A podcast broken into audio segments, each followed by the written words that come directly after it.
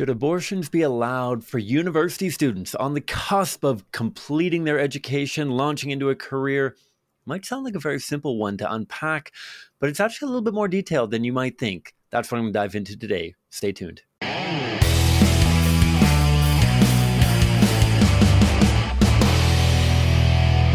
Hi, folks. Welcome back to the Pro Life Guys podcast, a show dedicated to equipping you with the tools that you need to have compassionate and compelling conversations about abortion. So, together we can change minds, save lives, and transform our culture.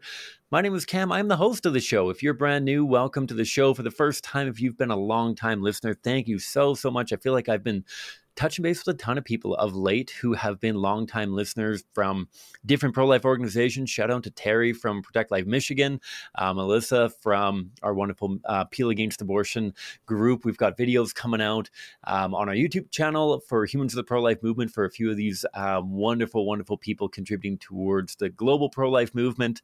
Um, it's been a joy, especially in this new year with this kind of renewed focus on diving deep into apologetics. I am really excited. I, I just finished a really exciting meeting with um, the editor of the show, Matty Halleck. He's an absolute champ. Um, he does wonderful work behind the computer making me sound and look as good as he possibly can. Um, and some really cool ideas for how we can grow the show, how we can better serve your needs um, to equip you as even more effective ambassadors for preborn children. I hope that you had a chance to check out last week's episode. Um, which really focused on being an effective ambassador through the lens of character, knowledge, and wisdom. And today we're going to dive into a very concrete example of what what should we say? How do we approach a question, a justification in support of abortion? We're going to talk a lot through the roadmap. Um, I will drop in the show notes below a link to a, an episode I did focused on the roadmap for how to have effective conversations about abortion. I'll drop that in there um, so that any of you who didn't catch it or might need a refresher can can check that out um, before I even dive into this episode. But I will detail again a little bit of um, the roadmap, obviously, um, in theory and in principle, as I go through it in practical terms as well in today's episode. And so, to give a little bit of context, I, am going to do this a little bit more in these episodes as well, not only where this conversation came up, but also what we need to be thinking about behind the episode in general. So, this past time of posting, um, about 10 days ago, um, on Saturday, July, what would have been July 13th, my dad's birthday, actually, um, coincidentally, um, July, uh, sorry, January 13th. Um, Saturday, January 13th, uh, my colleague Jeff and I, Jeff is our community outreach coordinator that we featured um, through the Christmas season talking about some of our outcomes in Western Canada. Um, Jeff and I went up to Edmonton. Um, and on the Saturday night, we met with a team of volunteers who are a part of Edmonton Against Abortion um, to do a practice conversation um, evening. We, we got some pizza. We had some wonderful snacks provided by Linda, who's one of the leaders of the group up there. And we had a really good opportunity to dive into a number of the the topics that come up while talking about abortion. And to pull the to pull the the curtain back a little bit when i was launching into this mock dialogue night this practice night of pro-lifers um, i was pretending to be an or- abortion advocate and we are going to walk through i must admit initially when i selected the justification of what about a mother who's in university um, who becomes pregnant don't you think she should be allowed to have an abortion I, I must admit, when I proposed that, I thought this was going to be the first really quick example, and then we were going to dive into a number of other examples. But in reality, we ended up unpacking it and spending a lot of our evening talking about this issue of people in university, people in post secondary, people on the cusp of ending one chapter of their life and moving into another chapter of their life, whether it's post secondary, whether it's secondary school, um, or even other transitionary times in their life, um, who become pregnant and realize that the next chapter of their story is nowhere near what they thought it was going to be. And I realized why this seems to be such a, a short uh, theory or, or, or justification in some of our minds, but for many other people, it's actually a very in depth one because in many ways I I've come to realize over the last number of years working in the pro-life movement that it feels like every single year the the notion and concept of success becomes narrower and narrower. What it takes to be successful in our world, what different people define as being successful, gets narrower and narrower every year. And I think there's a few few factors that are pushing towards it. I feel like there's a crisis around identity. Identity, obviously, we have seen identity politics, we've seen gender identity, we've seen a number of different areas of where identity is falling into disarray. And I feel like identity around success is also falling into disarray. And what I mean by that is so many of the university and college age students that I talk to, including high school students actually, have such a narrow understanding of who they will be when they're successful. For so many of them, they have picked out their career trajectory and it's not even open for discussion anymore. It's not even something that they are actively um, exploring other opportunities or, or gauging the marketplace for interest or opportunity. It's a matter of many of the people that I talk to, um, young people and some of them uh, slightly older as well, will say to me, you know what, like, I need to become a computer programmer. Like, if I don't end up becoming a, a computer programmer, then I have failed. Then, like, I.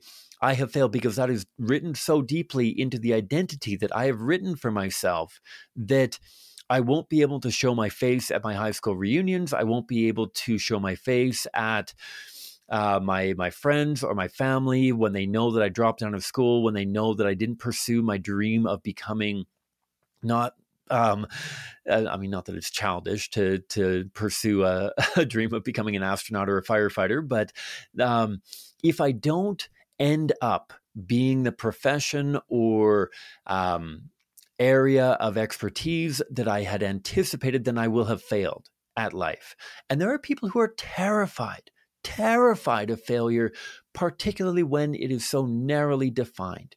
When the pressure put on them from their family, from their peers, from other people around them, um, it's very real for a lot of people. There are a lot of families who put a tremendous amount of pressure on their children to pursue particular careers, whether it's academic, whether it's sporting careers, whether it's other things. I mean, we see this um, in pop culture. We see, I mean, many people will have seen the um, Coach Carter with um, Samuel L. Jackson and the narrow definition of being a successful basketball player. People have seen this. Um, remember the Titans in in football and what it means to be successful and how revolutionary it can seem to you know it's more important to be a good person than to be the best player on the the sports team. There's people whose parents have so preferentially focused on a, another sibling, an older, younger, same age sibling who appears to be more successful in the world. I I think and of how um, this is put in a jokingly way. Uh, again, another pop culture reference um, for those of you out there who consume pop culture maybe as much as I do.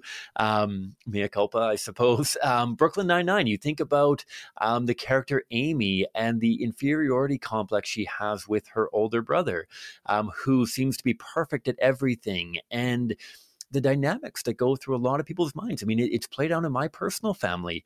I know that up until I was in grade 11, I had a really hard time wanting to associate with my older brother because he just seemed so perfect in every way. And I felt like I was so desperate to compete with him in an academic sense. And then I realized that he was more more gifted, largely through um, how much attention he put towards it, um, academics. That that I might have had a greater breakthrough in in sports. And so, and my dad became my sports coach, and, and I got a lot of attention because of my pursuit of athletic endeavors.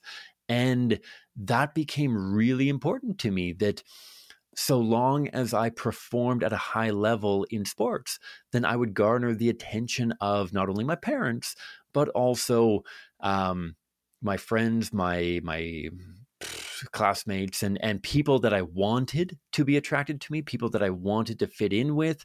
If I could only draw their attention through my athletic exploits, then I would make it in the the cool kids crowd or whatever. Like we joke about it all the time now, but it's so real for people. And while yes, it's absolutely offensive towards my parents now when I say that I thought that I needed to perform well in sports to garner their affection and and how saddened that makes them feel. And that's a reality though. That was a reality for me and I know that that's a reality for a ton of other people, particularly other people who may not have the privilege of the upbringing that I have been blessed with and that many people in the audience have been blessed with. And so there's a narrow uh, identity definition of success that I need to fit within a particular echelon of society to be deemed successful within my own eyes and within the approval ratings of the people that I care about, my friends, my family, that sort of thing. But also, there's a tremendous amount of pressure for success when it comes to inflation in our economy. I I'm far from an economist. I'm not going to dive very deeply into my understanding or more so lack thereof of the economy, but I I don't think that you need to be a rocket scientist to know that life is expensive. Life is very expensive, um, not only for an individual life, not only to provide for a family and a spouse potentially, but even more importantly, in the eyes of so many in the the up and coming generation, it is expensive to project a particular identity and lifestyle. It is really difficult to be able to travel with your friends and i mean to, to get tickets to the uh, taylor swift concert is going to cost you an arm and a leg. And to be able to pursue your passions and your interests and your hobbies. Hobbies are so expensive nowadays. It's so difficult to really enjoy anything without having a lot of money in your bank account. And so there's these two huge factors contributing towards people's drive towards success and and between that between the identity component and um, the the fiscal realities of our world the question of shouldn't abortion be allowed for somebody who is in post secondary and is approaching their career, but they don't have the white picket fence, they don't have their feet firmly planted in a career is becoming more and more common and in many ways more and more not agreeable obviously but understandable when you when you appreciate the perspective that so many of these young people are coming from and it's one thing for somebody like me. I, I, mean, I'm 30, 33, turning 34 this year. Um, uh, believe it or not, with all the gray hair, um, for those of you tuning in on the YouTube channel. But um, I'm 33, and a lot of people who are my age and have been established in their career for five or maybe even 10 years, you know what, to take a year or two or even more off um, to pursue family life, you know what, like it's pretty likely that most people who are as old as I am, or even a little bit younger, would be able to jump back into their career afterwards. If, if you've been working within your field, within your industry for five years, you take a couple years off and you reapply to jobs with five years experience, there's a relatively high likelihood that, that I or others would be able to get a new job. Um, Whereas for a 21, 22 year old student who has three years of education, no formal letters behind or in front of their name, and no work experience, they might look at all of the investment that they have put into their post secondary education and say, I'm going to throw all of that down the tube even financially. I mean, when you think about how the average university now has an annual tuition for most students of the ballpark of like fifteen to twenty five thousand dollars, you get you get three years into a university degree that you anticipate is going to get you a, a high paying job and you sunk $75,000 of student loans into this program and become pregnant. And now being faced with what do I do? I have all of these student loans and I had a plan. I had a business plan to be able to pay off these student loans in four or five years and be making money and earning money and buying a house by the time I'm 30. And now, not only can I not start my career, and so these student loans are going to be sitting there, but I'm going to have to drop out of school for a year to provide care to my child. And not only are those student loans sitting there, but now they're accruing interest and now they're requiring payment back. And now I don't even know if I'm going to jump in. Like, I know that I'm belaboring this point. I know I'm 15 minutes into this episode, but I think that this is vital for us to be able to appreciate the perspective that people are coming from. And so, what are we going to do? What are we going to do bearing all of this in mind? We are going to implement our roadmap for effective conversations. And step one in that roadmap is addressing the justification, meeting people where they're at, seeking to understand, and trying to appreciate the fact that this is a dilemma that many people are faced with. However, by way of analogy, we do not solve problems like this, dilemmas like this by killing innocent humans. We're going to ask a question there as well. And so, if somebody says this to me, I'm going to say something to the effect of step one, common ground uh, within the justification. Common ground, I agree with you that that would be a brutal place to be in, not only socially, because of the pressures from your peers, from your family, from maybe even um, professional job opportunities that you have, but even more so fiscally and everything else that goes into this. I agree that this is a massive problem that a mother and or a father would be faced with. Step 1, agree with them that this is a problem that demands a solution. Step 2, make an analogy, trot out the toddler to demonstrate the principle using someone that they can better relate to than a preborn child that we cannot kill innocent humans to solve even the hardest of problems. So I finish that common ground and I say something to the effect of imagine that a mother with a two year old child lost her job at a family business, a family business that had hired her for a number of years because, uh, regardless of her credentials, because they knew that she could contribute in a particular way. However, the family business goes under.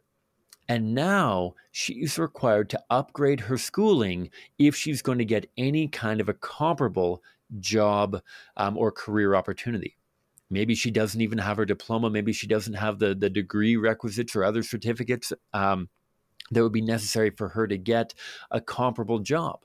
And she's faced with the dilemma of not being able to provide for her born child if she's first of all, not working. Second of all, if she has all of those time commitments and the group projects and everything else that goes into it, the social pressure of going back to school as a, a parent and, and the difficulties that can go along with that. Imagine that the mother of that two year old child wanted to kill her born child so that she could more conveniently, more affordably, more socially appropriately pursue that opportunity.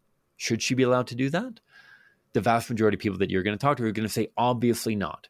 And so, what we want to do to pivot from talking about the difficulty of the circumstance to the humanity of preborn children is to ask a pivot question. If a mother cannot kill her born child, who may be a barrier between her and her furthering her education or career, why is it okay to kill that same child only a few years earlier as a preborn child for the exact same reason? So, common ground analogy question to put that all together. I agree with you that that situation is very real and very important to be solved and appropriately dealt with. Imagine that a mother wanted to deal with a problem, the exact same problem involving a born child by killing the born child. And then the pivot question asking if we're not okay or willing to kill a born child who may be a barrier between their parent pursuing further education or career. Why are we okay killing the same child a few years earlier for the exact same reasons? We anticipate that the person we're talking to is going to say something to the effect of because it's different, because they're not even human, because it's just a fetus, because, because, because, some kind of a differentiating statement between a born human and a preborn human. And while we'd love it if the conversation ended right then and there, that moves us to our second stage of the the roadmap. So stage one is addressing the justification through bridging the gap. Um, within stage one, we have those three points: common ground, analogy, question. Stage two is the humanity, and there's a few ways that we can demonstrate the humanity of the preborn child First and foremost, what we call the human rights argument. Human rights argument is four. Um, it's a syllogism in many ways, three points contributing towards a conclusion. Um, a syllogism put to question format. So we lay the foundation by asking, okay, could we agree that all humans get human rights? The vast majority of people that you're going to speak with are going to agree that yes, all humans should get human rights. Question two sounds very elementary, but it's really important that we we frame it so that we we are building off of the same foundation. Question two is if something is growing, isn't it alive? And this helps us point towards even the very beginning of human life at the moment of fertilization. If something is growing even from one cell to two cells to four cells, isn't it alive? Again, the overwhelming majority of people that you are going to speak with are going to acknowledge that if something is growing, it must be alive. We're going to do an episode down the road as to how do we clarify that if if they're bringing up things that appear to be growing but actually aren't or are growing as a part of a larger entity so we'll dive more deeply into that but the vast majority of people are going to acknowledge that yes if something is growing it must be alive question 3 if that living organism has human parents, isn't he or she a living human? Words matter. Words matter tremendously in the abortion conversation in particular. And there's a lot of intentional verbiage and and um, words being used in that if that living organism, so I'm, I'm bringing this down to an individual living organism that we just talked about, if something is growing, isn't it alive? If that living organism, using the language I just established in my second question, if that living organism has human parents, isn't he or she a living human? It's not won't he or she become a living human? Isn't he or she. In this current moment isn't he or she a living human? I put the he or she to give a relational component to that preborn child who is often viewed in a very abstract sense. Isn't he or she not isn't it a living human? Isn't he or she a living human? Again the vast majority of people are going to acknowledge that. And those three points all humans getting human rights we have a living organism because we have a growing something and that living organism has human parents, therefore is a living human, we draw that all together with our fourth and final question in the human rights argument wouldn't that make abortion a human rights violation? This changes our um, perspective on the abortion issue away from only looking at one individual being the suffering mother um, to doesn't that make abortion as a potential solution actually a human rights violation? Because though it might in some ways solve the problem of one, it creates a gigantic ethical problem by directly and intentionally killing another innocent human being. And this is without a doubt the most effective conversation tool that we have um, in our that we have ever witnessed. What I mean, what do I mean by that? Well, in Western Canada, over the last two and a bit years, we have tracked just under 10,000 conversations with abortion advocates, people who come into a conversation supporting abortion in one way or another. And of those, just under 10,000 pro abortion minded people, 27% of them walk away fully pro life by the end of a conversation, with an additional 25% more walking away significantly more pro life. And a huge proportion of that movement can be attributed towards these four questions. Can we do can we agree all humans get human rights? Number 1. Number 2, if something is growing, isn't it alive? Number 3, if a living organism has human parents, isn't he or she a living human? And question four, wouldn't that make abortion a human rights violation? Those four questions are incredibly useful. Two real quick things that I'll mention before I move on to the third and final part of our um, roadmap. If there are disagreements around the humanity of preborn children, two very quick things that I would suggest, both of which in some ways are appeals to authority, which I know in some ways is a logical fallacy, but not a human fallacy in any stretch of the imagination um, for good reason. Number one is to show the reality of what abortion does. If there's any discussion, debate, on lack of clarity around whether or not abortion kills an innocent human, that's clarified beyond a shadow of a doubt by showing the reality of what abortion does to a preborn child.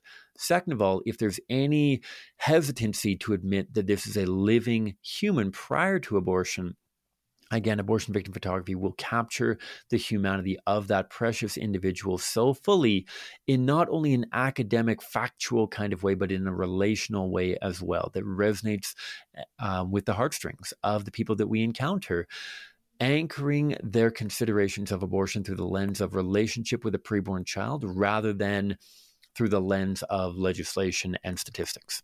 And so, two ways to further clarify the humanity.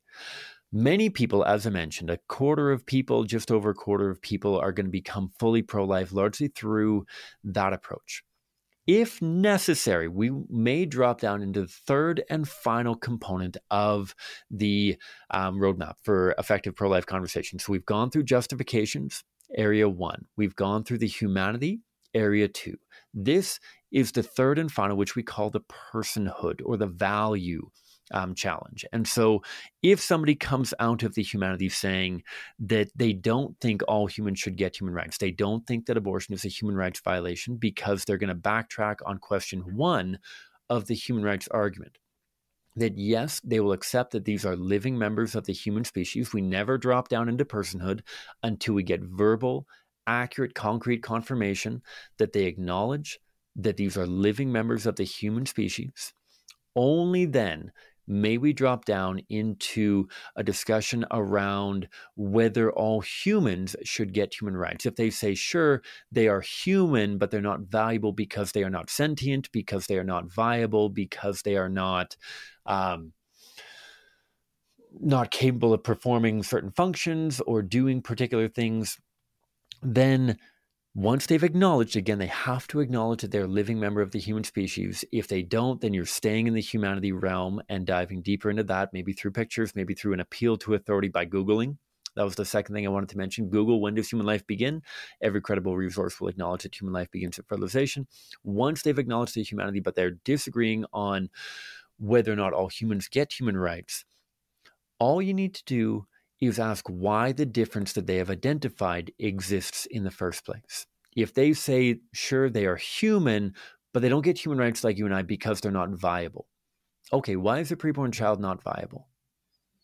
Well, be, because of their body structures. Okay, why why aren't their body structures able to survive outside of the womb?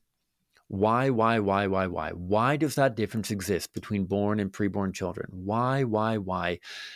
And if you ask the question why enough, you will come to the answer of because of how old they are.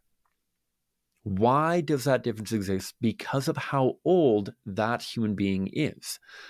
And what they've acknowledged there, that we're going to repeat back to them, is it sounds like what you're saying is that it is okay to discriminate human rights based on the age of the human by repeating it back to them in those terms, by acknowledging that what they're saying is age based discrimination, saying that you have to be a particular age to get human rights, then many people are going to acknowledge that or some people i suppose are going to acknowledge that yeah that that is what i'm saying. You have to be viable and if that equates to how old somebody is then i'm okay saying that age-based discrimination is a, a valid form of discrimination and at that point, all we need to do, following up all of our questions why and the clarification repeated back to them as to the fact that they support age based discrimination, is to ask the question why is age based discrimination, saying it's okay to kill a human based on how old they are,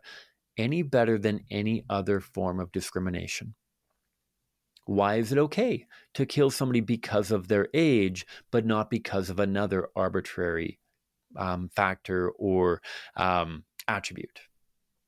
And that's a really difficult question to answer because what they've done in realizing that is they've realized that they are the discriminatory party, that you and I, as pro lifers, set the bar as low as appropriately possible. We are simply saying that you do not need to earn human rights.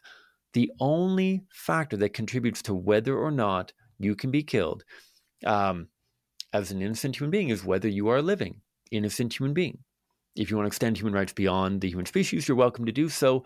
However, if we acknowledge that we all have the equal right to life, that equal right must be based on something that we all share equally. The only thing that we all share equally is our membership in the human family. That is the only thing that you and I and every other human being share equally. And so, they have to articulate why they are comfortable now not being the inclusive one, with pro lifers being the exclusive or discriminatory ones towards mothers and fathers who want to have abortions, but rather they are the ones who are discriminating who we can kill and who we cannot kill based off of how old they are. and they have to be able to articulate why age is an appropriate measure of value different than any other, different than skin color, different than gender, different than ethnicity or education level or any other factor that has tragically been discriminated upon. That's how we want to approach it. We can build it all together in a summary of so as they are grappling, how do we get them to become fully pro life? We're going to summarize it. So, you and I talked at the beginning about the hard circumstances that mothers and fathers are faced with. And while we agree that there are hard circumstances, like when a mother is faced with a decision about her career slash education and the life of a child, we can't kill a born child to solve a dilemma like that. And then we talked about the fact that preborn children are living members of the human species. And finally, how all living humans get human rights regardless of their age, or else we'd be discriminating based on age. So if I go back to the last question of the human rights argument, doesn't that make abortion a human rights violation? At this point, you're probably going to get one of three outcomes. One, which happens quite regularly, is that they will go towards another justification sexual assault, bodily autonomy, something other like that. And you're going to go through the exact same approach of common ground knowledge question. We're going to cover more of those in the upcoming weeks. Situation two is they're going to become pro life. You know, I've never thought about it that way. I agree with you that that is age based discrimination discrimination, and that would make abortion a human rights violation. You're right. Okay, now we're going to try to get them plugged in, plug them into a pro life community, that kind of thing. The third and final thing that they're going to do is that they're going to want to end the conversation when they realize that they're wrong, when they realize that you have demonstrated in a very logical, very succinct way that abortion is, in fact, a human rights violation. There's a lot of strings attached to somebody's abortion perspective the relationships that they're in, the company that they keep, the decisions that they or their loved ones have made in the past. It can be challenging to change your mind on the spot about something as big and as important and as commonly experienced as abortion. And so there's going to be people that want to end the conversation. And that's where you want to pr- challenge them in a, a charitable capacity that what would we be doing if born children were being killed in the same way? That could we cling to a worldview because we've always known that worldview um, to be where we align, or because of the impact that it has on other people in our lives? Would we persevere in our support of an injustice because of the impact that changing would have on the other born people around us? Presumably not. And so challenging them to acknowledge the, the, the difficulties that will come up through changing their, their opinion on this worldview, acknowledging the challenges that it presents to how they view actions and maybe even, unfortunately, people, connecting them with post abortion healing ministries, connecting them with other support, seeking to understand further the ripple effects that this worldview has in their life can have a tremendous impact in somebody's comfort and ultimately willingness to accept the pro life worldview. So that's the application. That is what I would say in response to I think abortion should be allowed for those uh, mothers and fathers who are at the cusp of turning the page, starting a new chapter in their life, and this is going to throw off the narrative of their story walking through those steps. I hope that makes sense. If you have any questions, if you have suggestions for further episodes that you'd like me to tackle, please um, connect with me either on social media, primarily Facebook or Instagram. I'm not super active on anything else at this point. Um, or hit me an email, email at prolifeguys.com, or hit us up on our website, www.prolifeguys.com. Um, I'm sure there's other ways you can get in touch with me as well. If you have my phone number, shoot me a, a message or whatever. If you don't have my phone number, sign up for one of our um, courses or programs or become a Patreon supporter and you'll get instant access to yours truly if you would like that in any way. Um, but yeah, without further conversation, I hope that uh, that offers a little bit of clarity towards an effective way to engage on that topic in particular. I pray that God may bless you and your team of growing pro lifers abundantly wherever you're at however many hours are left in your day.